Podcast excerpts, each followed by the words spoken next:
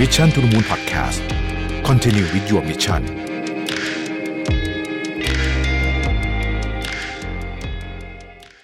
สวัสดีครับ ยินดีต้อนรับเข้าสู่ Mission to the Moon Podcast นะครับ คุณอยู่กับประวิทย์หันสาหะครับ วันนี้จะมาชวนคุย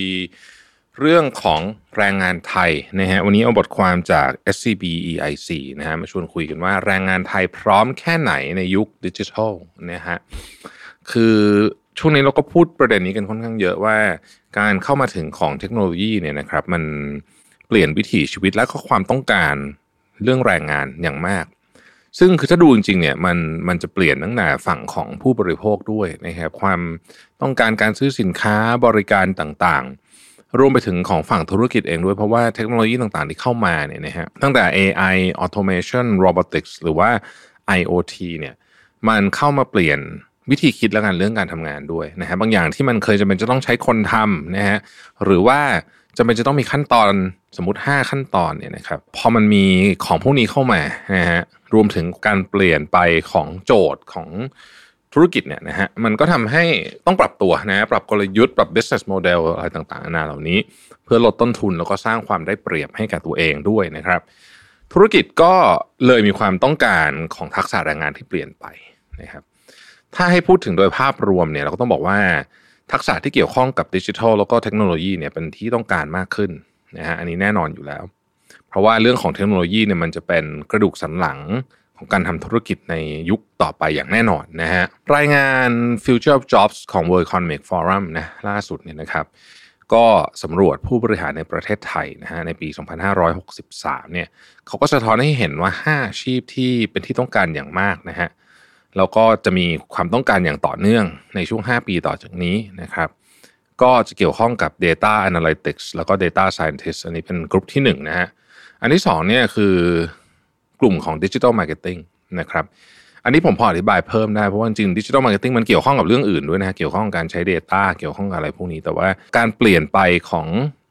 การรับสื่อของผู้บริโภค อิทธิพลในการตัดสินใจซื้อต่างๆ นานาเหล่านี้เนี่ย ทำให้โลกของ Marketing เนี่ยเปลี่ยนไปอย่างเยอะมากเลยทีเดียว แล้วเรายังขาดบุคลากรทางด้านนี้อีกมากนะครับ อีกอันนึงก็คือผู้เชี่ยวชาญด้าน Data นะครับ อันนี้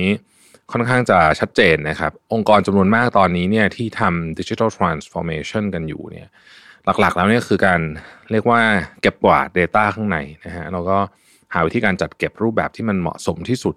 กับธุรกิจนะฮะคือโจทย์เรื่อง Data เนี่ยมันค่อนข้างยาก แล้วก็ ผมคิดว่าแต่ละแต่ละองค์กรมีความต้องการไม่เหมือนกันนะครับ คงจะไม่มีพิมพ์เขียวของใครที่สามารถนำไปใช้กับอีกองค์กรหนึ่งได้นะครับ อีกอันหนึ่งก็คือเป็นผู้เชี่ยวชาญด้าน AI แล้วก็ Machine Learning นะครับ ส่วนสุดท้ายคือนักพัฒนาซอฟต์แวร์ แล้วก็พวกตระกูลแอปพลิเคชันต่างๆเนี่ยนะฮะซึ่งจะเห็นว่าอาชีพเหล่านี้เนี่ยนะฮะที่กำลังเป็นที่ต้องการของตลาดสูงมากเนี่ยนะครับก็เป็นอาชีพที่เกี่ยวข้องกับด้านของดิจิทัลแล้วก็เทคโนโลยีเยอะมากนะครับ อันนี้คือกลุ่มคนที่ ที่ต้องบอกว่าเรายังมีบุคลากรไม่พอแล้วก็ยังเห็นยังไม่เห็นแนวโน้มว่าจะมีพอในระยะเวลาสั้นนี้ด้วยนะฮะการสำรวจฉบับเดียวกันนี้เนี่ยเขาเขาบอกว่าธุรกิจไทยเนี่ยนะครับก็มีแผนหรือว่ากำลังจัดทำนะฮะเรื่องของการใช้ cloud computing นะฮะ IoT ต่างๆ นานาเหล่านี้เนี่ยเข้ามานะครับแรกๆคือถ้าพูดกับผู้บริหารเนี่ย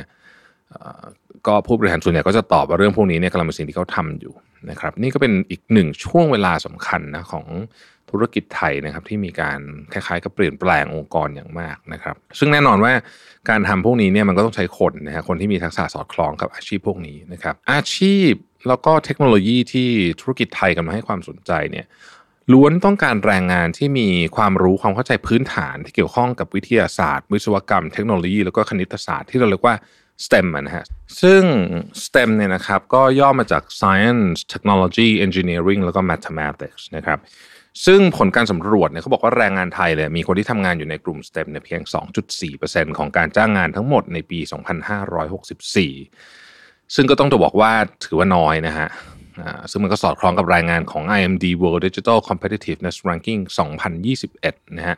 ที่จัดอันดับให้การจ้างงานด้านวิทยาศาสตร์และเทคโนโลยีของไทยเนี่ยนะครับ อยู่ในอันดับที่ 58 นะครับจาก 64 ประเทศ ซึ่งก็เรียกว่า อยู่ท้ายๆตารางเลยนะฮะ ซึ่งการจัดอันดับของ IMD เนี่ยนะครับเขาเขาเขาดูหลายประเด็นนะครับว่าดูรายได้ด้วยดูรายได้ของลูกลูกลูกจ้างกลุ่ม STEM นะฮะซึ่งลูกจ้างกลุ่ม STEM เนี่ยเขาบอกว่ารายได้สูงกว่าแรงงานกลุ่มอื่นประมาณเท่าตัว นะฮะประมาณเท่าตัวนะครับ แล้วก็การจ้างงานก็เพิ่มขึ้น 1.6%ในปี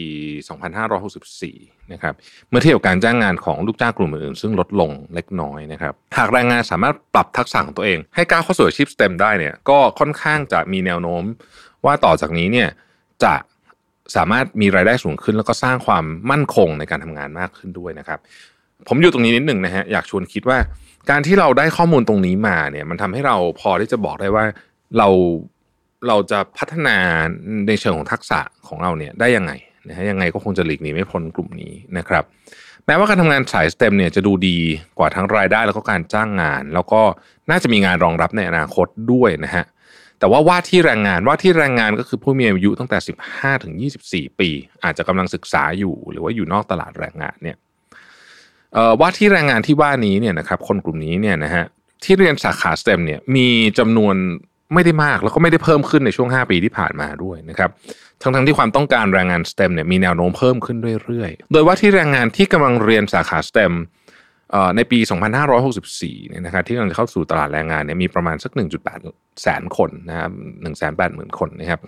ซึ่งจำนวนคนเรียน STEM ที่ค่อนข้างน้อยนี้อาจจะทำให้แรงงานที่มีทักษะเพียงพอสำหรับยุคของดิจิทัลและเทคโนโลยีเนี่ยขาดแคลนนะครับ แล้วก็จะเป็นอุปสรรคต่อเนื่องไปถึงภาคอุตสาหกรรมด้วย คือพอแรงงานไม่มีเนี่ยนะฮะความเร็วในการเติบโตนะครับ ของธุรกิจที่เราเรียกว่าเป็น new economy ของประเทศไทยเนี่ยมันก็จะช้าตามไปด้วยนะครับ อย่างไรก็ตามเนี่ยการที่ไม่ได้เรียนสาย STEM มาก็ไม่ได้หมายความว่าแรงงานจะไม่สามารถทำงานที่ต้องการทักษะกลุ่มนี้ได้นะฮะโดยในช่วงหลายปีที่ผ่านมาเนี่ยสัดส่วนของแรงงานที่ไม่ได้จบสายนี้ แต่ทำงานอาชีพที่เกี่ยวข้องกับ STEM นะครับยกตัวอย่างเช่น เจ้าหน้าที่เทคนิคด้านบริการ IT หรือว่าด้านวิทยาศาสตร์และวิศวกรรมเนี่ยมีอยู่ถึง 38.8%ของการจ้างงานอาชีพ STEM ทั้งหมดพูดง่ายคือว่าคนที่ไม่ได้เรียนมาสายนี้เนี่ยมีจำนวนอยู่เกือบครึ่งหนึ่งนะฮะของคนที่ทำงานที่เกี่ยวข้องกับ STEM อาจจะมองได้ว่าทักษะที่แรงงานได้รับจากการทำงาน รวมถึงการปรับทักษะให้สอดคล้องกับการทำงานเนี่ย เป็นส่วนสำคัญที่ที่สามารถทำให้แรงงานจำนวนมากนะฮะอย่างที่บอก 38.8%นี่ก็คือเกือบเกือบครึ่งหนึ่งนะครับ สามารถทำงานสาย STEM ได้แม้จะไม่ได้รับการศึกษาในระบบในสายนี้ก็ตามนะครับ ซึ่งมันก็ทำให้แรงงานที่ไม่ได้จบ STEM มีรายได้สูงขึ้น โดยคนที่จบไม่ตรงสายแต่ทำงาน STEM เนี่ยมีรายได้เฉลี่ยนะครับอยู่ที่ประมาณ 25,000 บาทนะครับแต่จะน้อยกว่าคนที่จบตรงสาย ที่จะได้ประมาณสัก30,000บาทนะฮะแต่เขายังถือว่ารายได้เนี่ยดีกว่าอาชีพอื่นโดยเฉลี่ย อันนี้คือรายได้ตอนช่วงเริ่มเริ่มต้นของการทำงานนะครับ แน่นอนว่าเพิ่มขึ้นอีกมากนะฮะถ้าเกิดว่าทำงานไปเราก็เจริญเติบโตในสายนั้น อีกทั้งการสนับสนุนให้เกิดการปรับทักษะของผู้ที่จบไม่ตรงสายมาทำงานด้านนี้ก็ช่วยลดนะฮะปัญหาการขาดแคลนนักศึกษาด้าน STEM แล้วก็การขาดแคลนแรงงานที่มีทักษะด้านเทคโนโลยีกับภาคธุรกิจด้วย ก็คือการ reskill นี่แหละนะฮะการ reskill ให้คนที่อาจจะไม่ได้เรียนมาสายนี้สามารถทำงานได้ก็จะช่วยได้นะครับ นอกจากนี้เนี่ยการเปลี่ยนแปลงของทักษะที่ตลาดแรงงานต้องการนั้นเนี่ยก็ทำให้บางอาชีพเนี่ยเป็นที่ต้องการลดลงด้วยนะครับ โดย 5 อาชีพที่ทาง World Economic Forum คาดว่านะฮะคาดว่าจะเป็นที่ต้องการลดลงมากที่สุด นับตั้งแต่ปี 2563 ยาวไปจนถึงปี 2568 นะครับ ได้แก่ 1. เจ้าหน้าที่บันทึกข้อมูล 2. เลขานุการ 3. เสมียนด้านบัญชี 4. ผู้ปฏิบัติงานด้านการประกอบเครื่องจักรและ 5. คนงานก่อสร้างนะครับ ซึ่งแรงงานกลุ่มนี้นี่มีความเสี่ยงที่จะถูกแทนด้วย automation และ robotics นะครับเพราะรูปแบบการทำงานเนี่ยเป็นการทำงานแบบซ้ำๆหรือเรียกว่า routine work นั่นเองนะครับสอดคล้องกับผลสำรวจของ WAF ที่พบว่า 78%ของบริษัทไทยเนี่ยได้เลือกการใช้ automation ในงานเป็นหนึ่งในกลยุทธ์สำคัญที่จะตอบสนองต่อความต้องการ ของแรงงานที่เปลี่ยนไปทักษะที่เปลี่ยนไปแล้วก็แน่นอนสำคัญที่สุดคือโจทย์ทางธุรกิจที่เปลี่ยนไปด้วยนะครับด้วยเหตุนี้เองเนี่ยแรงงานในกลุ่มอาชีพดังกล่าวควรได้รับการปรับเพิ่มทักษะเพื่อยังคงสามารถทำงานได้ หากโดนปลดออกจากงานเดิมนะครับ และหากพวกเขาสามารถปรับเพิ่มทักษะด้านดิจิทัลและเทคโนโลยีได้เนี่ยก็จะยิ่งช่วยพวกเขาสามารถก้าวเข้าสู่สายงานที่มีรายได้และมั่นคงกว่านะครับและช่วยบรรเทาการขาดแคลน แรงงานด้านดิจิทัลของไทยได้อีกด้วยนะฮะนี่ยกตัวอย่างประเทศใกล้เคียงกับเราให้ฟังนิดนึงก็คือสิงคโปร์นะครับสิงคโปร์เองเขามีศูนย์ reskill นะฮะซึ่งเป็นการรวมกันของทั้งภาครัฐที่สนับสนุนรวมถึงภาคเอกชนนะฮะมีทั้งบริษัทที่ปรึกษา มีทั้งมหาวิทยาลัยดัง ๆ ของสิงคโปร์เนี่ยเขาตั้งศูนย์ขึ้นมานะได้รับการสนับสนุนงบประมาณจากรัฐบาล เพื่อที่จะเอา คนที่อาจจะอยู่ในเป็นเป็นเนี่ยนะฮะเป็น line worker เป็นธรรมเป็นเป็นคนที่เป็นทั้ง white ทั้ง blue collar ที่มีโอกาสที่ถูกทดแทนโดยพวก automation กับ robotics เนี่ยรีบมาเรียนเรื่องใหม่ๆซะเพื่อที่จะเตรียมตัวที่จะรับมือกับเรื่องนี้นะครับ ดังนั้นในการปรับแล้วก็เพิ่มทักษะแรงงานในยุคดิจิทัลเนี่ยมีความสำคัญมากๆนะฮะเรารู้อยู่แล้วว่าการเพิ่มทักษะเป็นเรื่องสำคัญแต่ในช่วงนี้เนี่ยนะฮะมันสำคัญมากเหตุผลอันหนึ่งในรายงานฉบับนี้บอกว่า เพราะว่าการเปลี่ยนไปทำงานสายเทคโนโลยีเนี่ยมันไม่ได้ทำได้ง่าย แบบมันไม่ทำได้ง่ายนักล้วกัน หากไม่มีทักษะมาก่อนนะฮะดังนั้นเนี่ยเรื่องนี้จำเป็นจะต้องได้รับการสนับสนุนจากภาครัฐนะครับ เพราะว่ามันเป็นเรื่องใหญ่นะครับ ด้านตัวแรงงานเองก็ต้องตระหนักนะว่าทักษะที่ตนมีเนี่ยอาจจะไม่เพียงพออีกแล้วนะครับ คือถ้าเจ้าตัวไม่ตระหนักเนี่ยการ reskill นี่ยากมากนะฮะและธุรกิจเองก็ต้องคิดหาวิธีการปรับทักษะของ พนักงานของตนให้สอดคล้องกับงานที่กำลังเปลี่ยนไปนะครับโดยการปรับเพิ่มทักษะแรงงานให้ประสบความสำเร็จเนี่ยมันต้องมีการใช้โอ้โหหลากหลาย ต้องใช้คำว่าบูรณาการนะครับต้องมีการใช้ทั้ง online platform นะฮะออนไลน์แพลตฟอร์มนี้ดียังไงคือ คนจะเข้าถึงได้ทุกที่ทุกเวลานะครับแล้วก็ต้องมีออฟไลน์ด้วยนะฮะแล้วก็ต้องเป็นการร่วมมือกันระหว่างภาครัฐ ภาคธุรกิจและภาคการศึกษา ที่จะมาช่วยจัดทำหลักสูตร อบรม อบรมไม่พอต้องฝึกนะฮะ ฝึกอีกต้องมาปรับทัศนคตินะครับ ทั้งหมดทั้งมวลนี้เนี่ยเพื่อทำให้ทักษะของแรงงานมีประสิทธิภาพ แล้วก็ตรงกับโจทย์ของธุรกิจด้วย อีกทั้งการสร้างค่านิยมก็สำคัญนะฮะค่านิยม lifelong learning อะเพราะว่าวันนี้เรียนไปเนี่ยเดี๋ยวอีกสองสองปีอะไรก็ต้องทักษะนี้ก็อาจจะไม่ work ก็ต้องเรียนใหม่นะครับถ้าค่านิยม lifelong learning มันเป็นเพียงแค่กลุ่มคนแคบๆนะฮะอันนี้มันก็ไม่สามารถที่จะตอบโจทย์ประเทศได้ เพราะว่าคนเพียงหลักเอ่อหลักหมื่นหลักแสนเนี่ยนะฮะ ต่อให้ reskill คนเหล่านี้เก่งขึ้นไปแล้ว มันก็ตอบโจทย์ไม่ได้อยู่ดีนั้นต้องมันก็ต้องเป็นวงกว้างจริง ๆนะครับ ซึ่งการที่เราสามารถสร้างค่านิยม lifelong learning ได้เนี่ยก็จะช่วยทำให้แรงงานมีความต้องการปรับ แล้วก็เพิ่มทักษะของตัวเองให้สอดคล้องกับอาชีพตลอดการทำงาน นอกจากนี้ยังช่วยลดอุปสรรคในการเข้าถึงการปรับทักษะเพิ่มทักษะของผู้สนใจด้วยนะฮะแต่ว่าอาจจะเข้าถึงยากเช่น กลุ่มที่ขาดแคลนทุนทรัพย์หรือว่ากลุ่มที่ไม่ทราบช่องทางว่าจะไปฝึกอบรมที่ไหนอันเนี้ย มันต้องช่วยกันนะครับ แล้วก็บางอย่างเนี่ยเขาต้องเขาต้องมาคิดจริงๆว่าเขาจะเรียนอะไร คือเวลาเราพูดคำกว้างๆว่า ทักษะด้านดิจิทัลเนี่ยมันกว้างมากนะฮะมันเป็นอะไรที่แบบกว้างมากไม่ใช่ทุกคนจะต้องเรียนทุกเรื่อง มันก็ต้องมาดูเป็นเป็นรายกลุ่มไปว่าเฮ้กลุ่มนี้เขาควรจะต้องเรียนอะไรนะครับย้อนกลับไปที่โจทย์เดิมว่าเรื่องนี้เป็นเรื่องใหญ่มากนะฮะใหญ่มาก เพราะว่าการเปลี่ยนไปทำงานสายเทคโนโลยีมันไม่ง่ายฮะ มันไม่ใช่ว่านึกๆจะจะจะเปลี่ยนก็เปลี่ยนได้เลยเนี่ยมันไม่ง่ายนะครับ เพราะฉะนั้นมันต้องใช้เวลา